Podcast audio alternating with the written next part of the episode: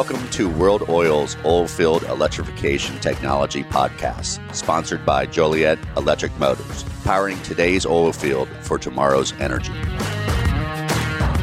All right, welcome back, everybody.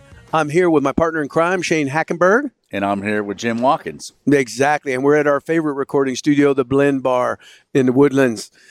We say at every show that we're doing it here, right? But if you haven't been to the Blend, you need to come down. Blend Bar is the place. Fantastic food for lunch, cigars and whiskey, which we're all enjoying right now. What could go wrong, right?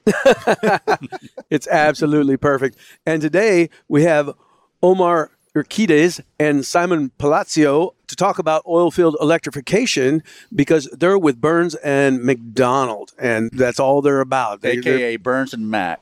Burns right? And Mac. Mm-hmm. Exactly. So, Omar, before we get started, tell us a little bit about what you do there.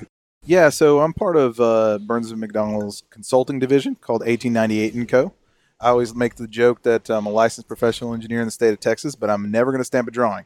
that is not my role. What we do is we do a lot of long range planning economic analysis, regulatory support, utility filings, things like that. So long before we thought about doing the substation or the refinery or the upgrade, someone from my team probably put together a plan. Nice, nice. And Simon, what's your role? I'm currently a business development manager at Burns and Mac. My background was a little bit opposite from Omar, a little bit more on the sealing drawing, professional engineering side. It's kind of where I came from.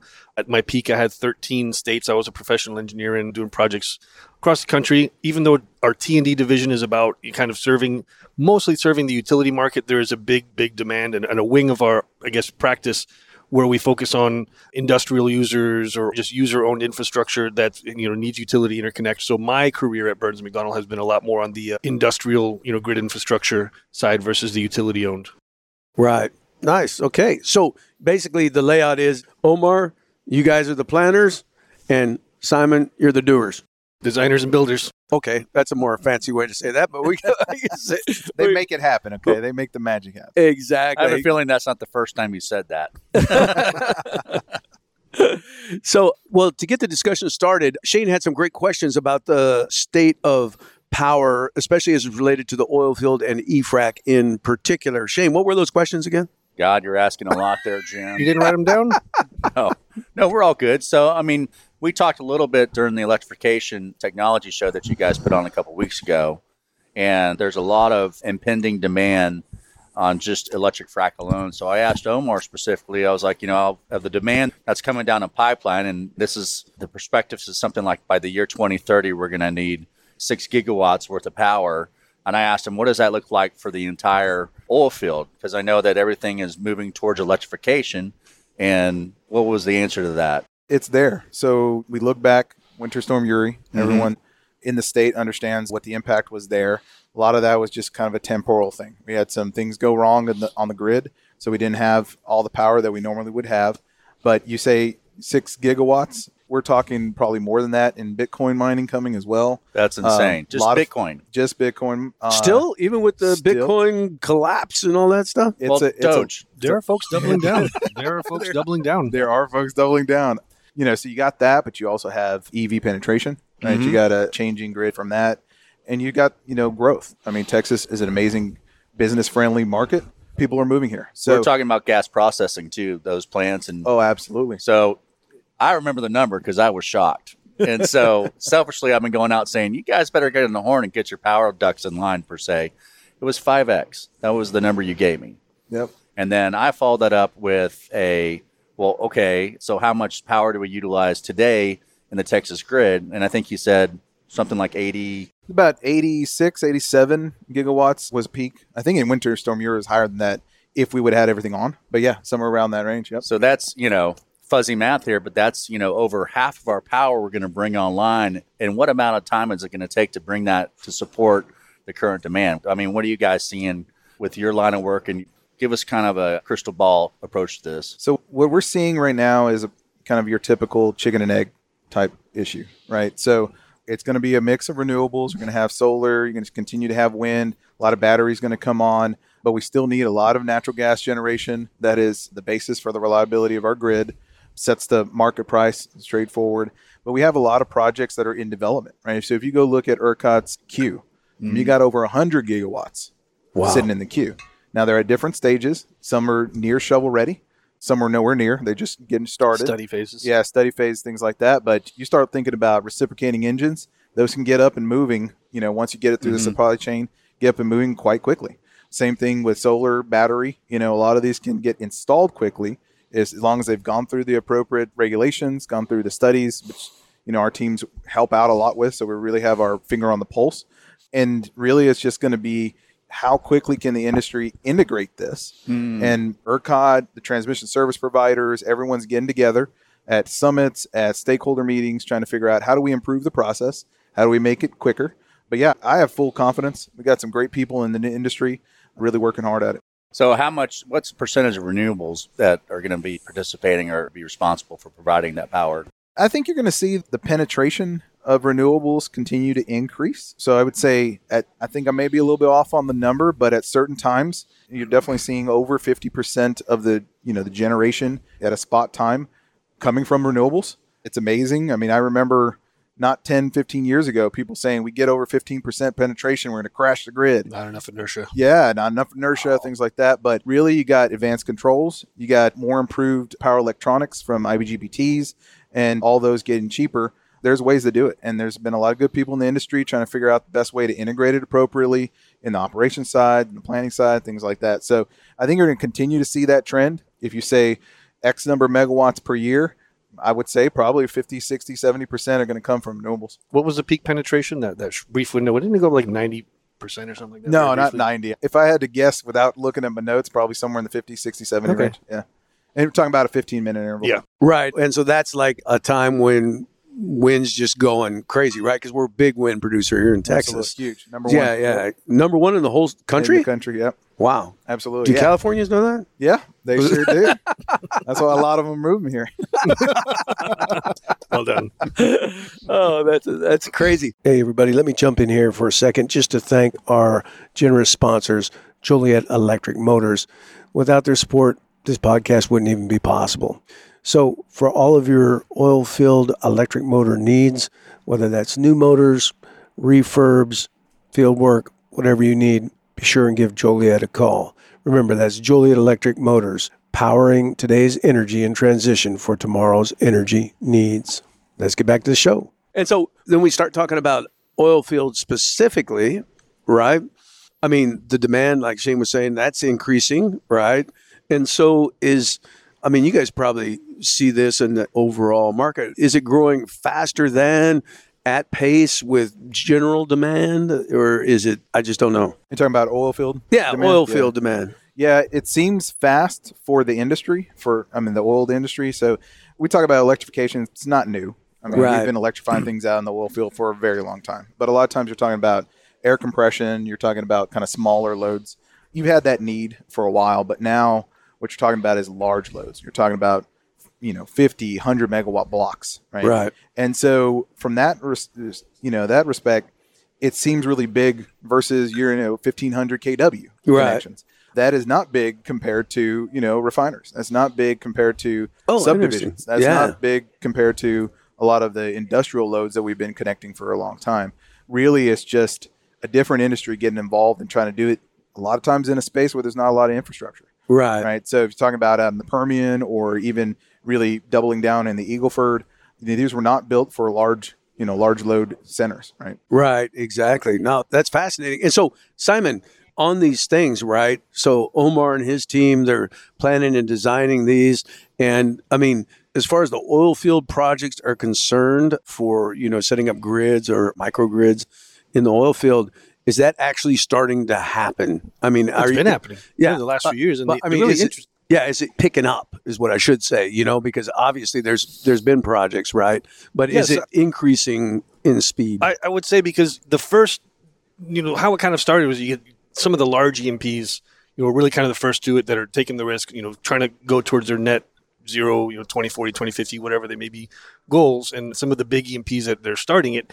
And that kind of, you know, there are others that see that and follow behind them. And that's going to spread between like the mid-sized E&Ps. And what's really interesting, you know, as Omar said, like this isn't new. The the size of loads that are being demanded it isn't new. You know, it's just another player getting in the game. But what's different about what's going on now is that a lot of these E&Ps that are taking this initiative to build this infrastructure is now it's all privately owned grid infrastructure. Right. you know, new, you know, residential areas and all that. Like these aren't HOAs that are owning their own transmission Right, lines, yeah. owning their own substations and designing their own microgrids and putting all this. But these E&Ps, these oil companies, absolutely are. And they're all doing it independently of each other. You're, you know, Oxys or BPs or whatever, you know, these large oil companies, they are investing in miles of transmission, you know, high voltage transmission lines and many substations and hundreds. You know, we've talked to some E&Ps that own, you know, over a thousand or several thousand miles of wood pole power distribution. Wow. And so there is a huge kind of a gold rush in the T&D industry of these oil companies that are investing a lot of money in just completely building from the ground up an entirely brand new greenfield electric grid. That's of their own. crazy. Yeah, that's crazy because it's that's really not awesome. cheap, right? I mean, It's definitely not cheap, but it is for you know our team, electrical engineers, kind of a dream come true. You know, as, Right. as an engineer, you get to design a. You're not you're not you know working with the utility and doing a little stub off here. Okay, we'll build one substation here, a little you know piecemeal to something that already exists. You are designing a whole new, whole new, never you know before electric grid from the ground up, and get to put all your forethought and design and new technology into doing that. And it's a very fun and interesting space for a lot of our electrical engineers that are, get to be part of that design process for the oil companies. Yeah. It's, it's fantastic. It's kind of like being a motor guy it's in an electric frac space right now. It's a very exciting time. But I was thinking while you were saying that, I appreciate that explanation there.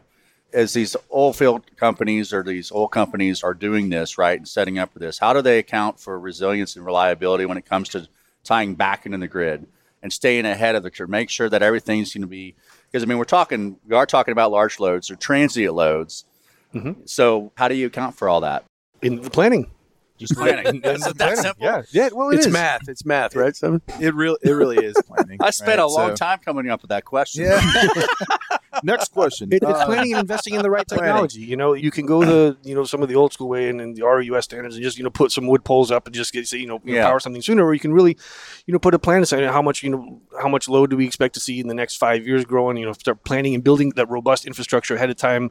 You know, backup power, reclose your smart reclosers, and getting kind of you know data analytics and communicate. You know, remote controls, everything like to automate the entire process you know, so you can track where faults are happening, how long the faults, and, and really, you know, analyzing all that, how long the, the fault duration, you know, and frequency of faults, and increase your reli- reliability through planning a smart grid that way. And you're building the smart grid movement in the United States of, you know, some of the utilities are going at, they're taking an existing grid in this area. Well, how do we, you know, go back and retrofit, you know, new relays and CTs and PTs, you know, all the pieces and parts that go into your substations and all that to make an existing grid smart. Whereas the oil companies, what they get to do is say from the ground up, let's mm-hmm. design it to be smart as we build it from scratch. Makes sense. So, it's almost awesome. It's yeah, cool. no, Yeah. no, it's it, it's, It's- exciting it's to talk better to you and more guys. I mean, way. you guys are gonna, you guys are, you know, instrumental in, in being able to pull this off, especially by meeting the the timeline that these E&Ps are striving for, which is you know 2040, 2050. Does that sound reasonable? That they want to be completely 100 percent, you know, net carbon zero? That's true. Yeah, that most of the targets there,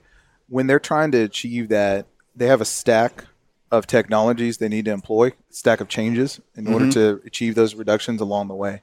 And so, oil field electrification, especially in high density power areas, mm-hmm.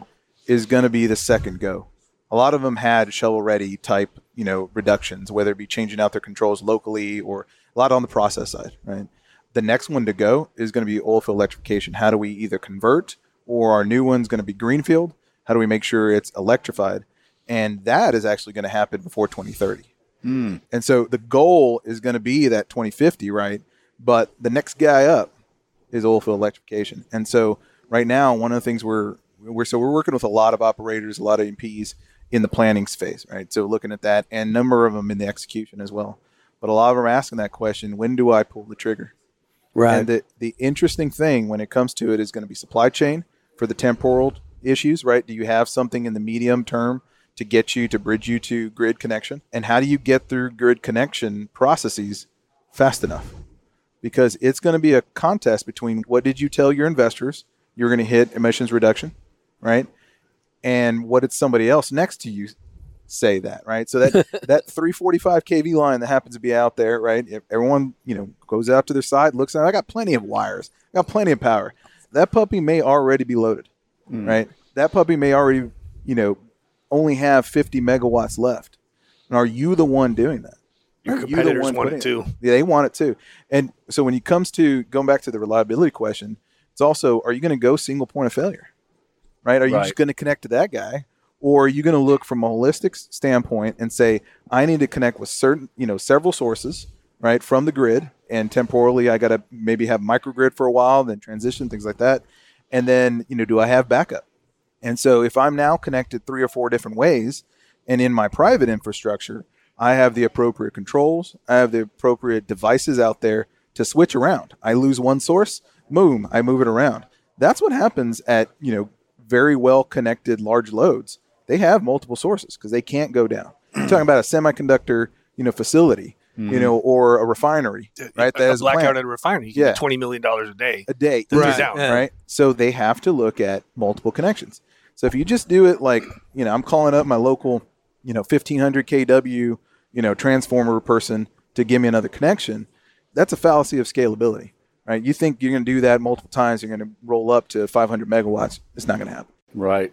So I was just thinking on the, you know, the renewable side, you said it's up to 50%. percent mm-hmm.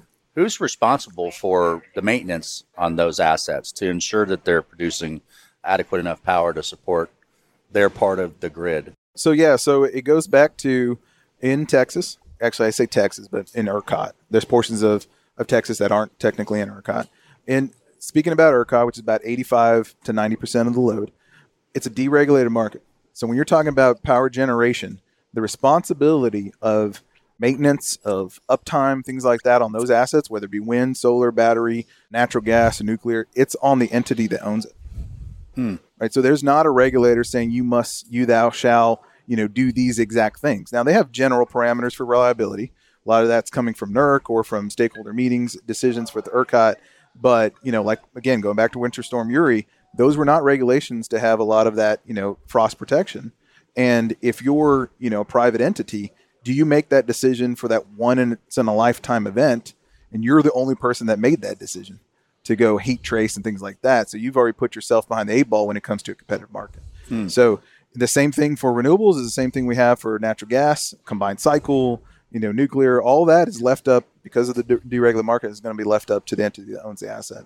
And so, Simon, like when we're talking about, you know, operators running their own private, you know, electricity companies and their own grids and things, then they're responsible for all of that, right? I mean, there's no. You can't call the utility for help. Yeah, Un- it's unless them. your- It's on unless them, your right? point of, unless your failure is at your point of interconnect with the utility or the utility itself. Anything that's downstream of you know the transformer that Right. that you own, that is on you. And so you know when we're talking about some of you know the oil companies that are you know one or two thousand miles of distribution lines, uh, they have to. And and I've said this a couple times to some folks. You know, in the oil you know oil and gas industry is is like you are not just an oil and gas company anymore. Right. When you have upwards of two thousand miles of wood pole power distribution and you're powering all the loads, you are an electric utility for your company. Right. And you is- are your company's electric utility, and you have to think that way. right. You have to, you know, model your system that way. You have to have, you know, a spare part inventory and maintenance programs and everything to operate like an electric utility wing of your own company, which may be a, you know, insert major oil company name here. And that, Right. And that's a major mindset change, right? Yeah. Because for a long time, capital spent on pipes in the ground, on getting hydrocarbons out of the ground, right? And you know whatever's necessary to get electricity to do those small things. And so what you have to start thinking, and what companies, the first thing we say is, do you understand you're building a utility? Like you need to understand that Wow. and everything that comes along with that. And so it is the regulatory scenario, it is your asset management, it is your inventory strategy, it is your planning, is your reliability. You know, like so utilities have all these I mean portions of their organization stood up to figure out what am I doing 6 months from now? What am I doing 12 months from now?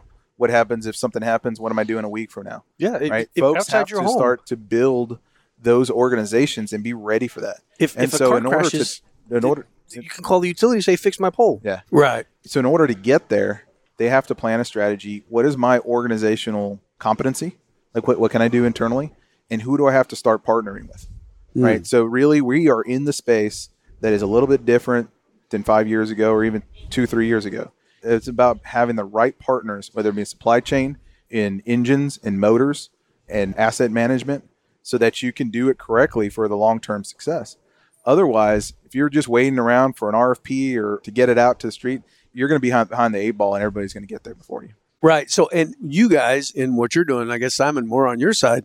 So, when you see these being built out, is that the approach that the operators are taking, or are they taking different approaches? Because to be an oil and gas operator and all of a sudden say, okay, now I need basically a utility division and everything that goes along with that, that is a huge mindset change, like Omar was saying. So, do you see them adopting that, or are they more shopping that out to third parties? They're obviously different. Not every oil company is the same. We work with folks who are a little bit more advanced in the space, who are you know trusting partners and, and developing this ahead of time.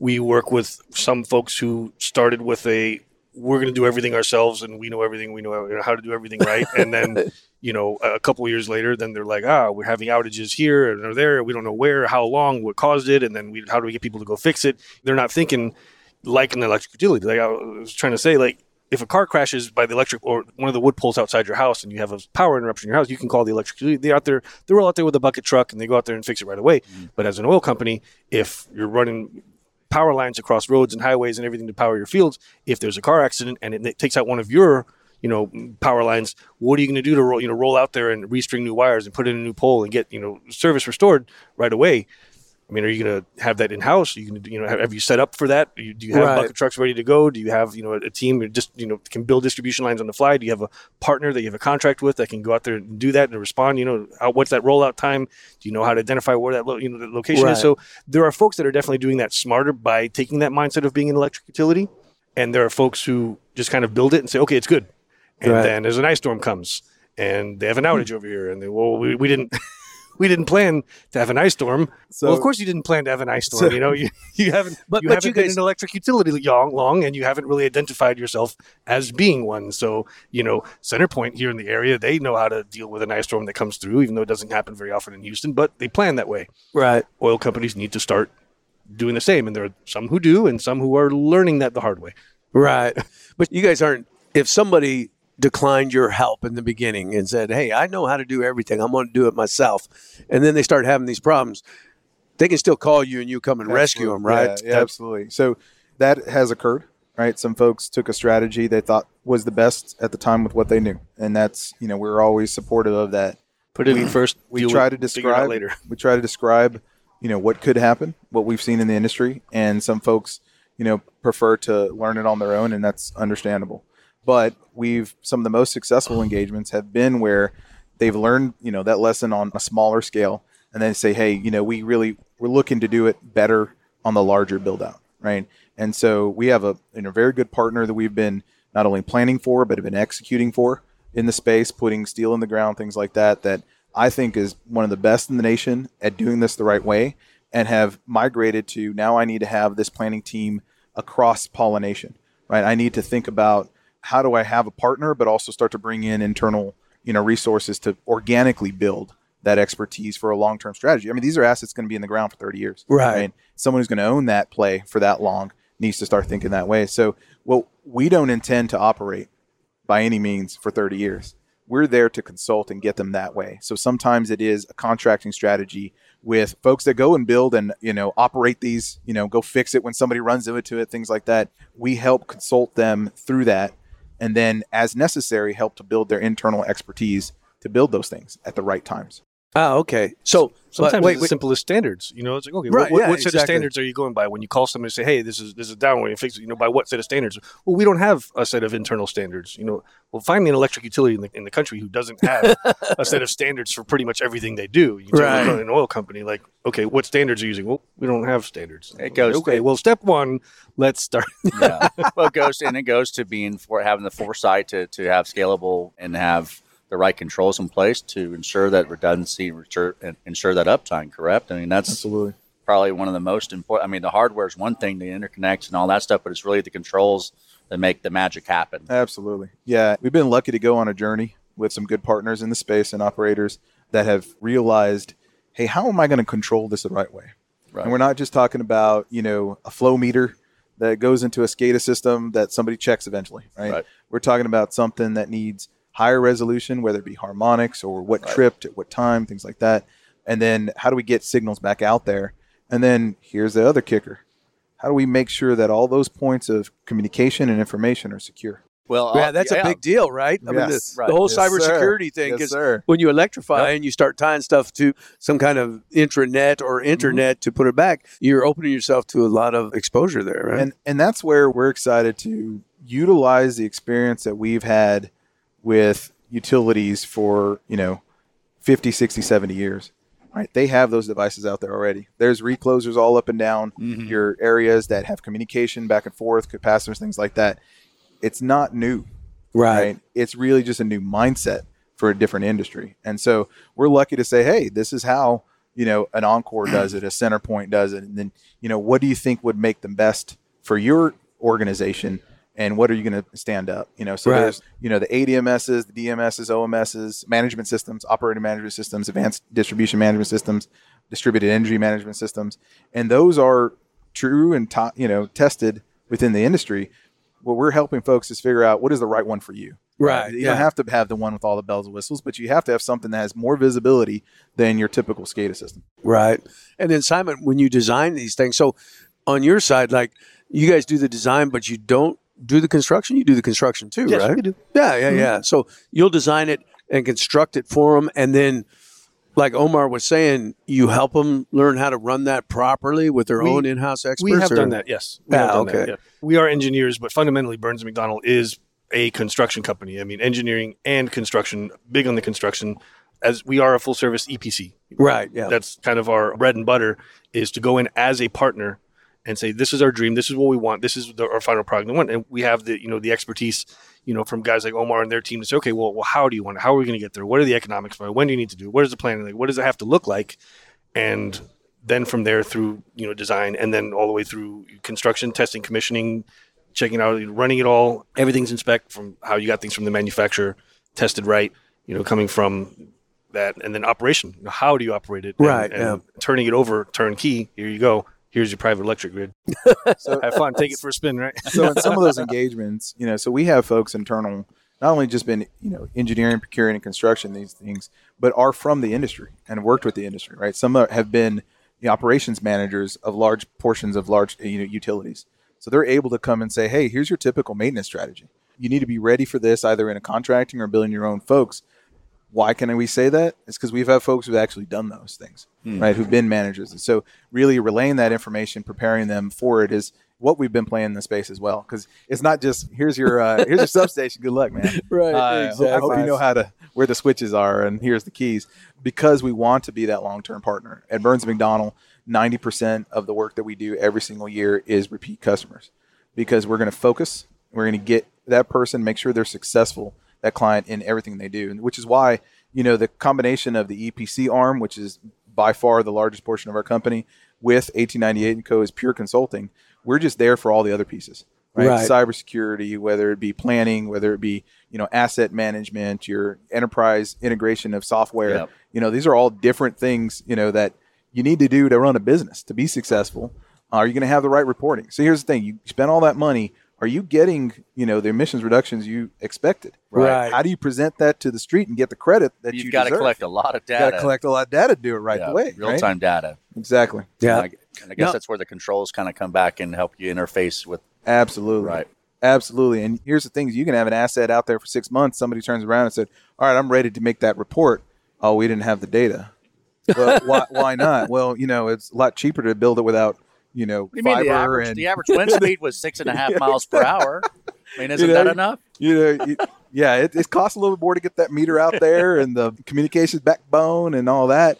You know, to improve uptime, all those things did cost money up front, absolutely.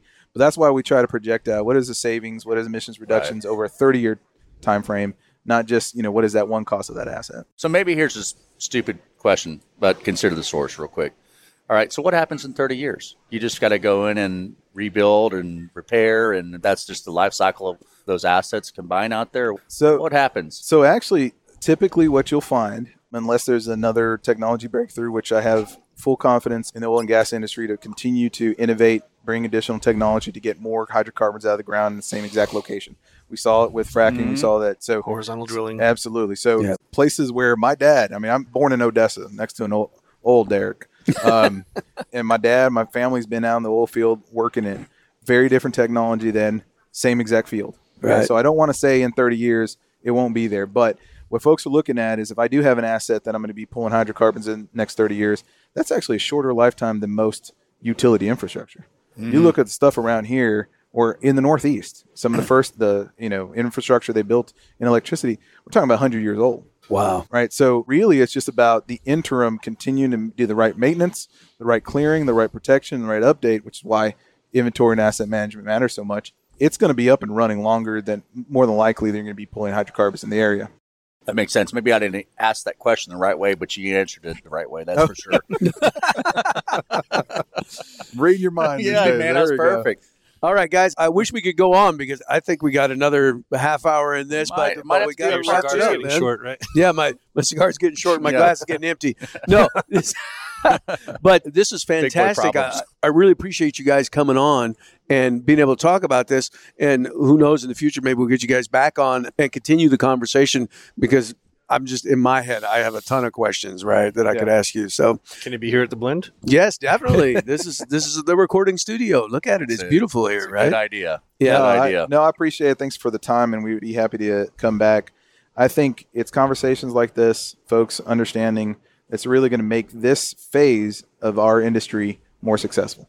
Right? This is just this is just a different phase of what we've done. You know, we got the right people, got the best folks involved, and we're excited to be part of that solution. All right, Shane. Anything else? Any rep? I always cut you off, and I never get you to let I you know. ask Well, that you last know question. I get the opportunity to listen to you guys talk, and so that allows me to think, which sometimes is a scary thing. So, I mean, at the end of the day, if you are looking to electrify, it's a good idea to start acquiring some power. Is that correct? No, absolutely. There you go. Absolutely. Yeah. It's got to be generated somewhere if you're going to use it. Right. And so it takes long term planning. It takes the right planning. It takes partnerships with those who know how to plan it, with those who have the assets, who've secured it. So right now it's a security game. Like, Yep. do you have your finger on a transformer? Right. Do you have your finger on that generation? Right. And so finding that right partnership is the most important at this time. Perfect. Good deal, guys. Well, thanks again, Simon, Omar, and like I said, we'll have you back for sure. Yeah, sounds like we need to. There's a lot more to learn. Appreciate you guys. Thanks for being on. Absolutely. Cheers. Thank you. Bye. Thanks for listening to today's guest. If you have any questions related to today's episode, please email us at oetpodcast at worldoil.com. Today's episode is sponsored by Joliet Electric Motor, that's been providing engineered custom motor solutions for the oil field for over 30 years. If you have any questions related to your motor needs, please email me at shaneh at jolietelectricmotors.com.